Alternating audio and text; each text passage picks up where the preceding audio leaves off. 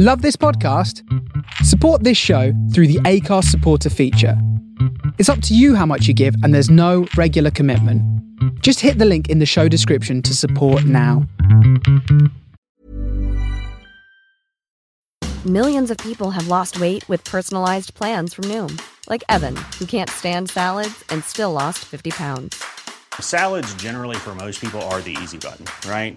For me, that wasn't an option. I never really was a salad guy. That's just not who I am. But Noom worked for me. Get your personalized plan today at Noom.com. Real Noom user compensated to provide their story. In four weeks, the typical Noom user can expect to lose one to two pounds per week. Individual results may vary.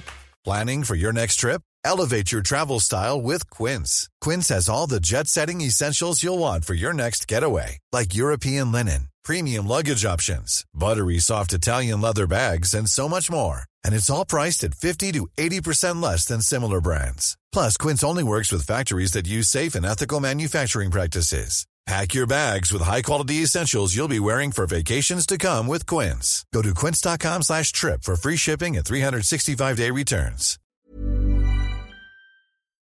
Welcome to Series 2 of the Daniel Morgan murder. I'm Peter Jukes. I'm Devi Amir. And we'll be exploring new revelations from the book by Alistair and me and more of the story which no one thought could be told. I'm sure I asked Mum, you know, was there a lot of blood? It was, you know, probably going through that kind of age. I remember asking him, I don't know if it was a few weeks before or a long time, we were out somewhere and I asked him, you know, Daddy, when are you going to die? And that's still, you know, I remember asking him that question. We in the wood. I used to go out with him, you know, he'd take us out, and we were somewhere with lots of wood. I think he was buying stuff to, you know, his tongue, probably tongue grooving everything in the in the house at that time. It was in fashion. And I remember asking him that question, you know, when are you going to die? Uh, Sometime before, I mean, I don't know how long, how early your memories start, but you know, it wasn't that long before. And he said, you know, not for a very long time. I can always remember that he said that.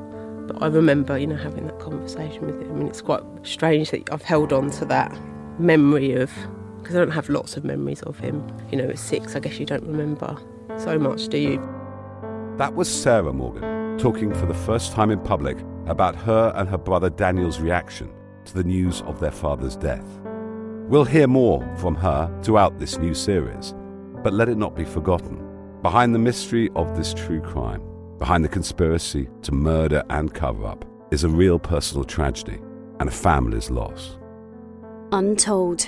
The Daniel Morgan murder. Welcome to the second episode of the second season of the Daniel Morgan murder. In the last episode, we looked at the perfect murder almost, and all the suspicions surrounding the night before the murder. The strange faces at the window, the missing documents Daniel was reportedly carrying, and was it a dry run? And if it wasn't for Alistair Morgan showing up and asking questions, would it have all gone to plan? This episode will look at the first murder investigation, Morgan 1, and the shadowboxing between Alistair Morgan, suspicious of John Rees, and Rees's best friend, Sid Fillery, who was also on the murder squad. Meanwhile, we've had a fantastic response and lots of questions coming in.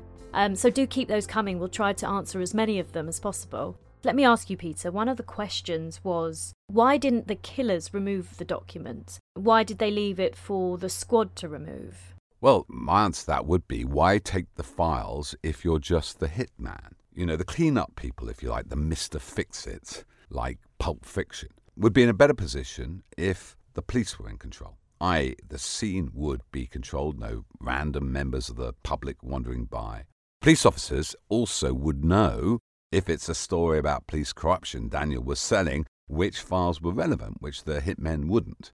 And also, got to remember that a bent detective, whether private detective or police detective, would be much more effective at wiping down the car and explaining why their prints were actually found there because they were part of the crime team. Oh, so if the police were kind of like the clean-up team, the job of the hitmen was not only to kill Daniel, but maybe to make it look like a mugging, you know, by taking the watch. Yeah, well, they failed to make it look like a mugging because they also didn't know about the thousand pounds in his jacket pocket. The other thing also, if they're preparing the scene, maybe they have to leave the car keys available for the squad to check the car. So the car keys, as you know, were found with a bag of crisps on the ground, right?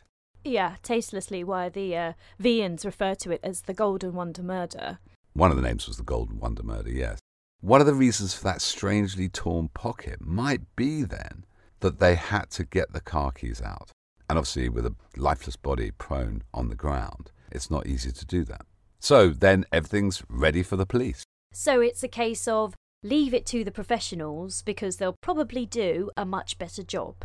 Well, that's the thing here, and it was mentioned later in 1997 when they started re examining Southern investigations in that Operation Nigeria that there's nothing better, nothing more effective than a corrupt police officer or corrupt private detective because they know how to clean things up brilliantly. They know all the procedures, they know the rules of evidence, and they can destroy evidence much more effectively than a random criminal or member of the public.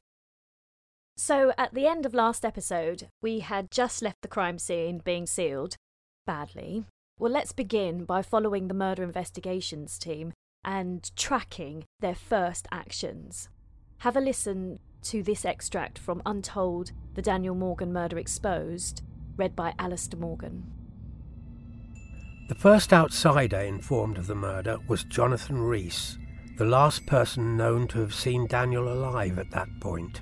The murder squad's second in command, Detective Inspector Alan Jones, arrived with Detective Constable Kinley Davis at Rees's home on Cresswell Road in South Norwood shortly after midnight.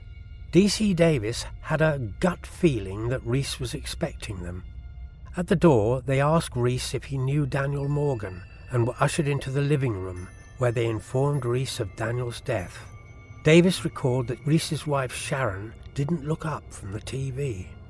Rees was wearing a long sleeved blue striped shirt, grey trousers, black socks, and no shoes, and confirmed that these were the clothes he was wearing at the pub. D.I. Jones asked him to come to the police station with his clothes, but Rees protested. Who do you think I am? The mad axeman of Catford? I mean, is that normal that they would go and tell a business partner first before a family member. But it is a bit unusual. Rees was his business partner, but you would have thought they'd go see a member of the family first, the next of kin. This is now midnight, two and a half hours after the most probable murder. I don't know, maybe they had a tip off. Rees was the last person to see him alive, but it is a bit strange to me. Yeah, because Kinley Davies said that they seemed to be expecting them. So maybe they had a tip off about that. And there were other tip offs. Well, yes, the other tip off is very strange to me is he already mentions the axe. Who do you think I am? The mad axeman of Catford. Now, how would he know what the murder weapon was? Yeah, how would he know? Unless he'd been told. I mean, according to the police officers, and they questioned a lot about this, they hadn't told him. So how would he know? And then, of course, we'll get to this a bit later, all the different accounts he gives the next morning to Alistair and other witnesses about a different kind of way he was killed. So that is really weird and a bit, you know, incriminating, I'd say, a bit suspicious. So the only way Rees would have known about the axe is if he'd seen it before, he'd had something to do with it, or someone had told him about it, which are all a bit incriminating. And given these incriminating remarks, it's even more extraordinary the way they treat Rees when he's taken to the police station.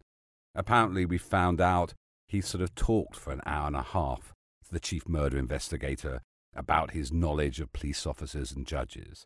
And then, to check him for any forensics, they made a visual inspection of his clothes, which is, as we all know, not sufficient if you're looking for tiny spatters of blood or, or fibres that could tie you to a crime scene. And then after that, even more bizarre, it's Jonathan Rees who is taken to inform the next of kin, i.e., Daniel's wife, Iris, of his murder. So, do you think that there is a possibility that he might have asked to go along? Well, that would make sense, you know, because in that way he can control the flow of information. So he's already manipulating the scene, as it were.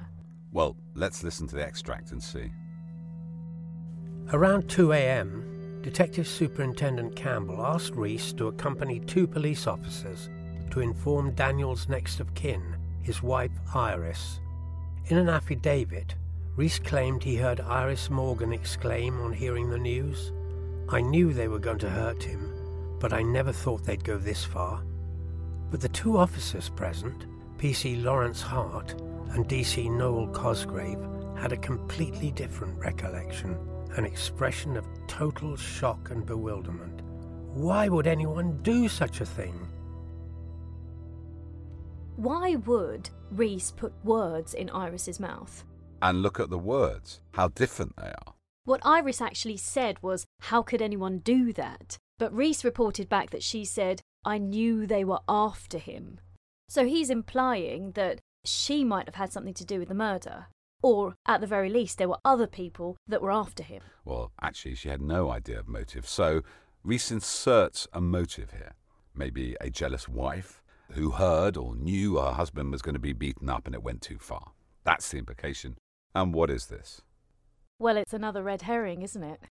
In that thickly populated pond of red herrings. Well, it does make sense that he wanted to go along, if that was their plan, because he could then plant these quite easily. Exactly, he's embedded, isn't he, right from the beginning in the police investigation, even though quite soon he's a prime suspect. And it's working quite well, isn't it? You know, they seem to have done the perfect murder. Now this is going towards a perfect cover up. Distractions, diversions, displacement. This is what's going on. And it continues the next morning, because we know from the night of the murder that Rees knew the murder weapon was an axe. Yet what's he telling the office staff? What's he telling Alistair Morgan the morning afterwards? Well, let's have a listen to that extract from Series 1 of that conversation between Alistair and Rees. He said Daniel had gone out to the car park and he'd been mugged, fatally mugged in the car park. Mugged, implying a robbery. Yeah.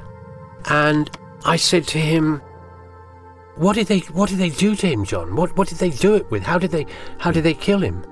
And then he sort of hesitated and he said, I think he was bludgeoned to death. Which implies blunt trauma. Yeah, a, yeah. Yeah. And anyway, I remember I said, Right, I'm coming up to London now, John. And I, I, I remember I wanted to see him. Battered is actually the word, as Alistair now recalls, and is the word in the book.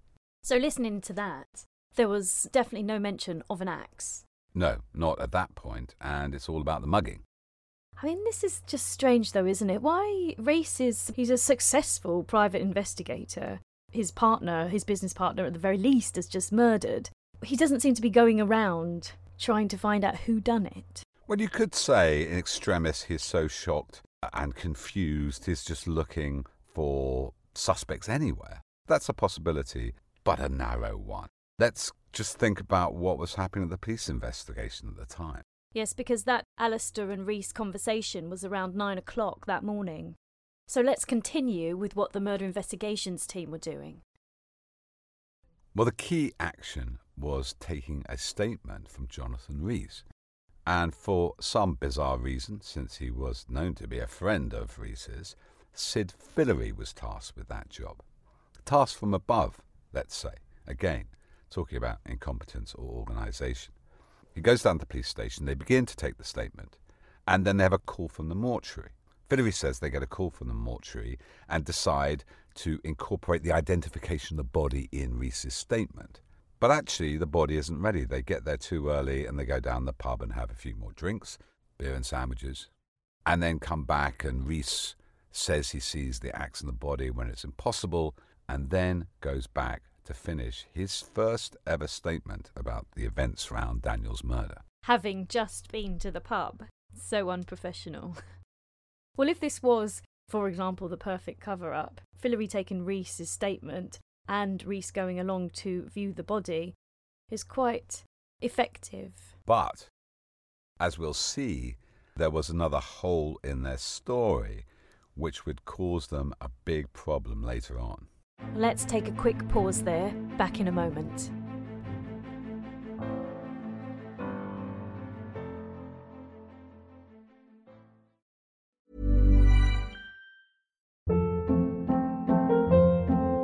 Hold up. What was that? Boring. No flavor. That was as bad as those leftovers you ate all week. Keke Palmer here, and it's time to say hello to something fresh and guilt-free. Hello Fresh. Jazz up dinner with pecan-crusted chicken or garlic butter shrimp scampi. Now that's music to my mouth. Hello Fresh. Let's get this dinner party started. Discover all the delicious possibilities at hellofresh.com.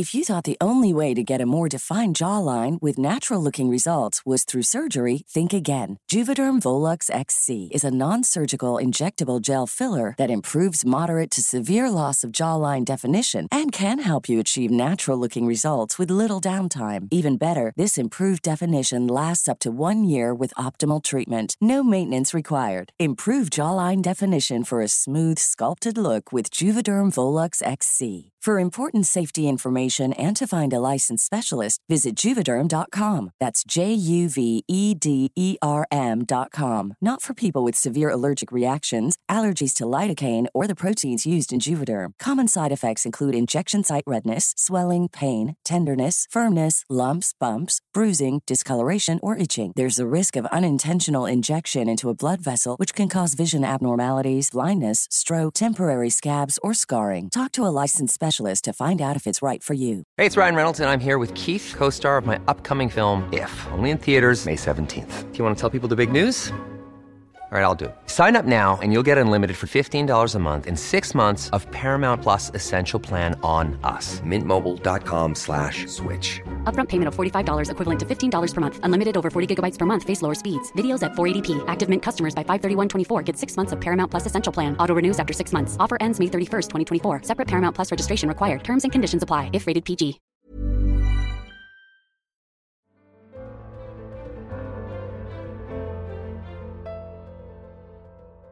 So we're back with Fillery taking Rees's statement, which is extraordinary in itself, them being friends. But what's in that statement? Well, more importantly, Dee, what's not in that statement? One is the Belmont car auction robbery. That isn't mentioned at all. Why would he not want to mention Belmont? Well, Fillery set up that job. Secondly, Fillery is also absent from the account of the meeting at the Golden Lion the night before the murder. Well, we know he attended. So it does seem that Fillery is trying to airbrush himself out of any association, professional association with Rees. Professional one, at least, yeah. But that could be a sin of omission, embarrassment, kind of unforgivable. I mean, it was really criticised, this terse and inadequate statement, is what Hampshire said. But there's a third thing that has changed, which is really, really quite incriminating and will cause problems ahead. And that is the time of the meeting. So, in Rees's first statement taken the day after the murder, he says he met Daniel in the Golden Lion pub on the Monday at 7:30. But we know they met at 9 pm. Yeah, so why would you change that time, especially since Fillery would have known it's untrue because he was there? So why is Fillery allowing Rees to make this false statement? Which he knows to be false because, like you said, he was there. Well, that's the problem. But there's only one reason to me why they deliberately changed that. Because they didn't want it to be the same time as the murder. So they're saying they met at 7.30 Monday, when they actually met at 9, and at 9 o'clock on the Tuesday, Daniel is killed. Oh, so they didn't want to be seen at the same time in the pub the night before because it would look like a dry run. Yeah, it's one of the only reasons they take that risk of changing something which would soon be flagged up as a complete anomaly. So on day one of the perfect cover up, it's on track and going quite well. Yep, but on day two, it hits another bump in the road. Alistair Morgan turns up. He's got all these suspicions about Rees, has managed to kind of entrap Rees in all those red herrings about affairs. And so finally he gets to see Sid Fillery in the company of D.I. Alan Jones, the second in command of the murder squad. Well, let's have a listen to Alistair's first interview with Fillery from Series 1. I showed up in the afternoon. I was shown into this little interview room. It was a rather Spartan, unwelcoming little place with sort of bars on the window and a, and a kind of big steel ashtray on the floor. So I came in and sat with Fillery. And I then went over everything that had gone through my mind, everything that I'd seen, uh, all my conversations with Rees, how he'd behaved, and I told them uh, my suspicions about Belmont. Mm. And then when I raised the Belmont thing, he said, What robbery was that then? It was quite obvious that I was very, very suspicious of Rees. We're pursuing a number of lines of inquiry at the moment. He said, We can't go rushing down what could be a blind alley simply on your gut feeling. So, again, to Alistair, Fillery is trying to deny any connections to do with Belmont. And this is ridiculous, of course, because we know that Fillery set up the job, and the Thursday before Daniel was murdered, there's evidence he was in the High Court with Rees and one of the Vian brothers when they had that judgment they had to lodge £10,000 with the court. So, of course, he knew about it. But this is the important thing. Because of the non mention of Belmont in the interview, somebody was paying attention. Well, exactly. Because D.I. Jones, according to Alistair, was there. And according to Alistair in our book, he noticed that Jones looked very concerned or disturbed by what Fillery said about what's this robbery then, and left the room. And it's this moment, I think, where the inquiry begins to turn its attention to Fillery. Well, let's follow Fillery now and see what he does next. Two days after the murder, Sid Fillery was asked to leave the incident room and spend the next three days at Southern Investigations, gathering gossip and intelligence. All I want you to do is hang around the office for the next four days, Detective Superintendent Campbell told him on Thursday, the 12th of March 1987. Extraordinarily, this allowed Fillery to make another clear out of Southern Investigations files. For a second time, on this occasion with DC Mickey Crofts, the Catford detective removed correspondence and files from the Thornton Heath office, which were deposited in the boot of his car. Instead of logging them in with the murder squad as exhibits, Fillery went straight to the Prince of Wales public house in Thornton Heath for another rendezvous with Jonathan Rees. There, D.C. Crofts saw them joined by a third police officer, P.C. Derek Haslam, who would later play a more significant role in this story. That second tranche of files was never seen again. Fillery's driver, P.C. Richard Zdrajewski, would later claim he helped clear out his sergeant's desk of a load of buff coloured files marked CR and some police microfiches. He burnt most of them. So we're back to the files again. I know you'll like this because you're obsessed with files. But um, these are ones are marked CR, so it doesn't sound like Belmont files to me.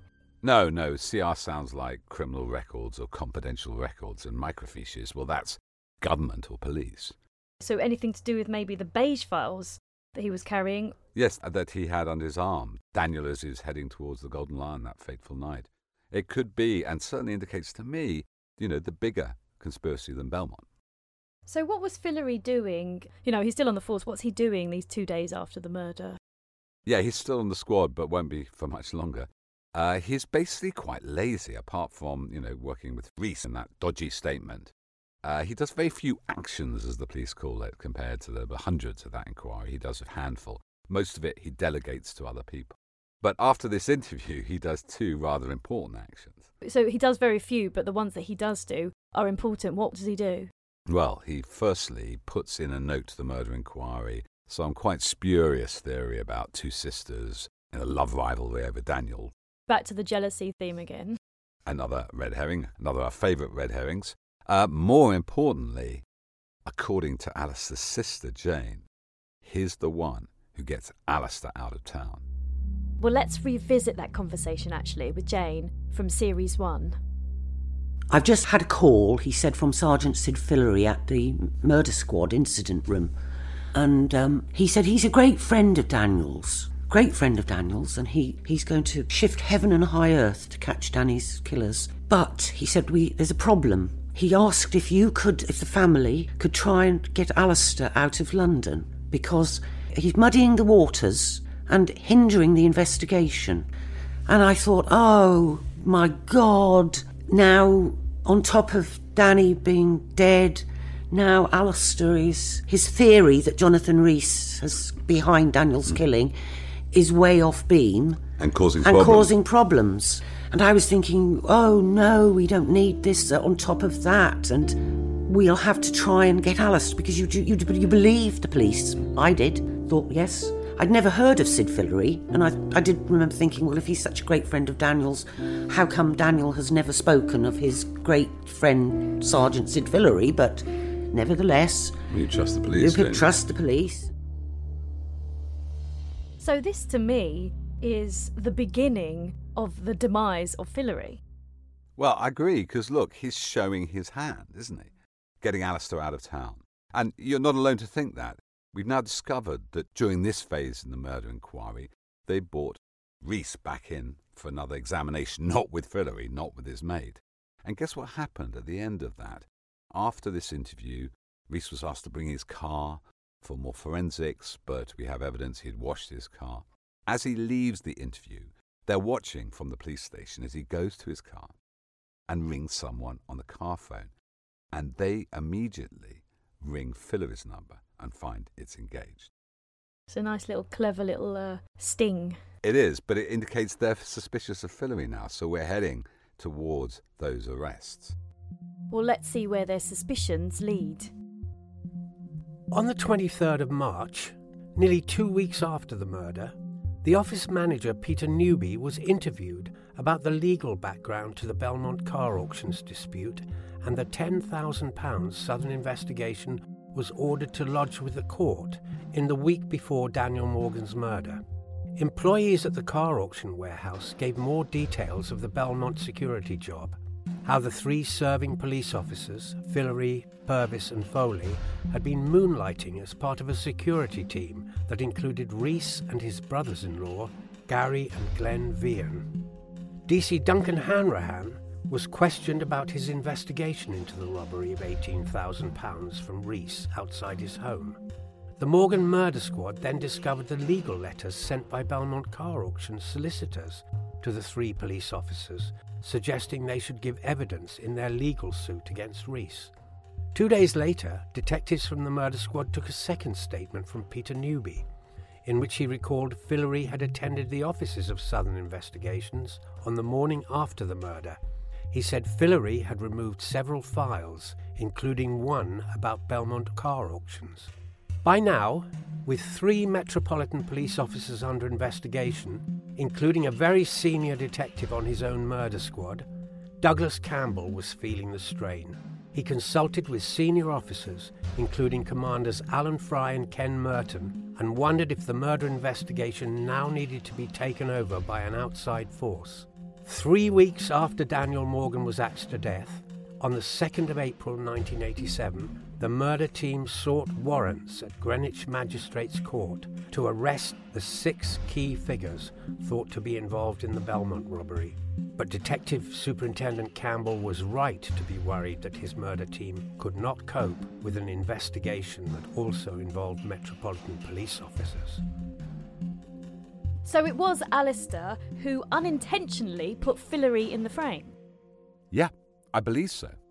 And here's the amazing thing already in those first two days, Alistair was exposing police corruption and turning the attention of Morgan 1, the first murder investigation, towards that subject. But look, here's the tragic twist something that the murder investigators themselves largely were probably unaware of.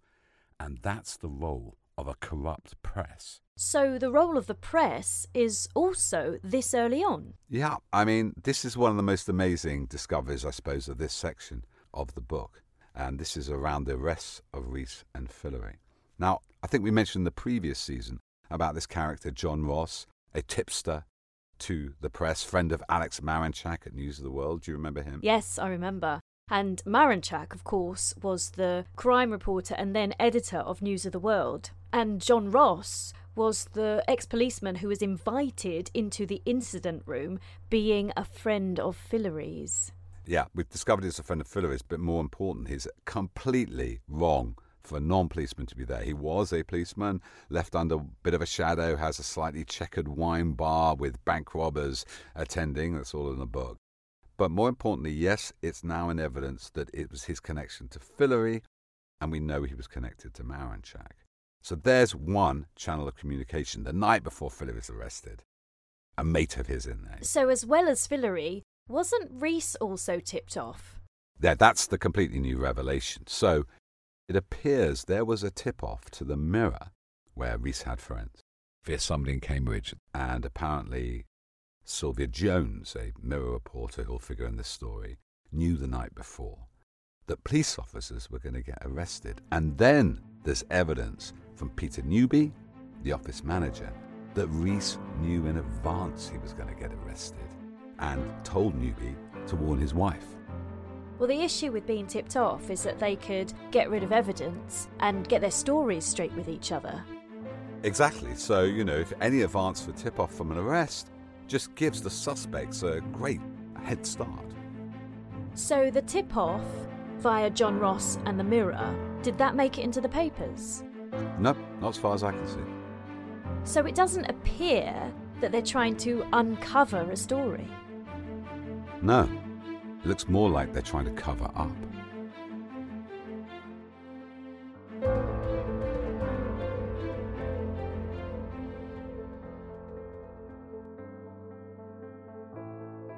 In the next episode of the Daniel Morgan murder, we'll look deeper at this early relationship between corrupt police and the press, particularly around that other sudden violent death in the summer of 1987, that of Alan Taffy Holmes.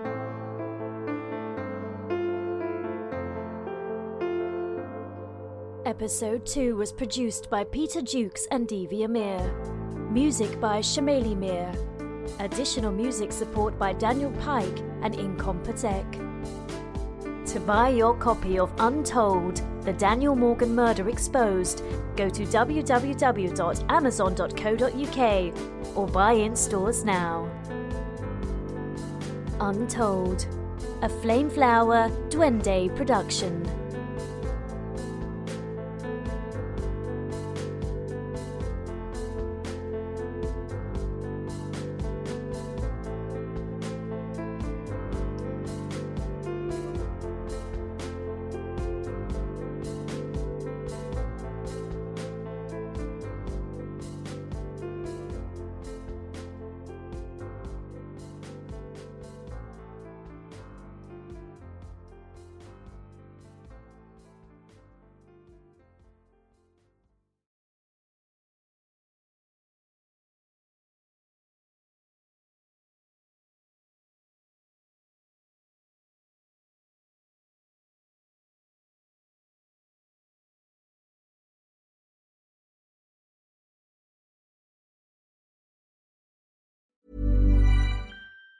Planning for your next trip? Elevate your travel style with Quince. Quince has all the jet setting essentials you'll want for your next getaway, like European linen, premium luggage options, buttery soft Italian leather bags, and so much more. And it's all priced at 50 to 80% less than similar brands. Plus, Quince only works with factories that use safe and ethical manufacturing practices. Pack your bags with high-quality essentials you'll be wearing for vacations to come with Quince. Go to quince.com slash trip for free shipping and 365-day returns.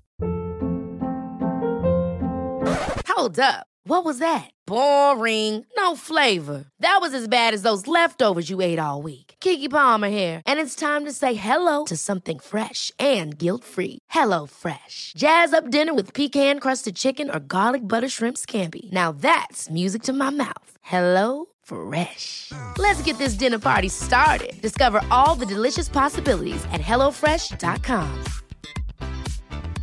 When it comes to your finances, you think you've done it all. You've saved, you've researched, and you've invested all that you can.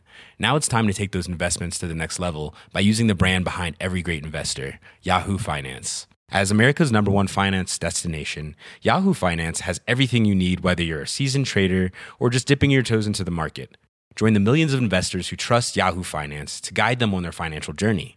For comprehensive financial news and analysis, visit yahoofinance.com, the number one financial destination, yahoofinance.com.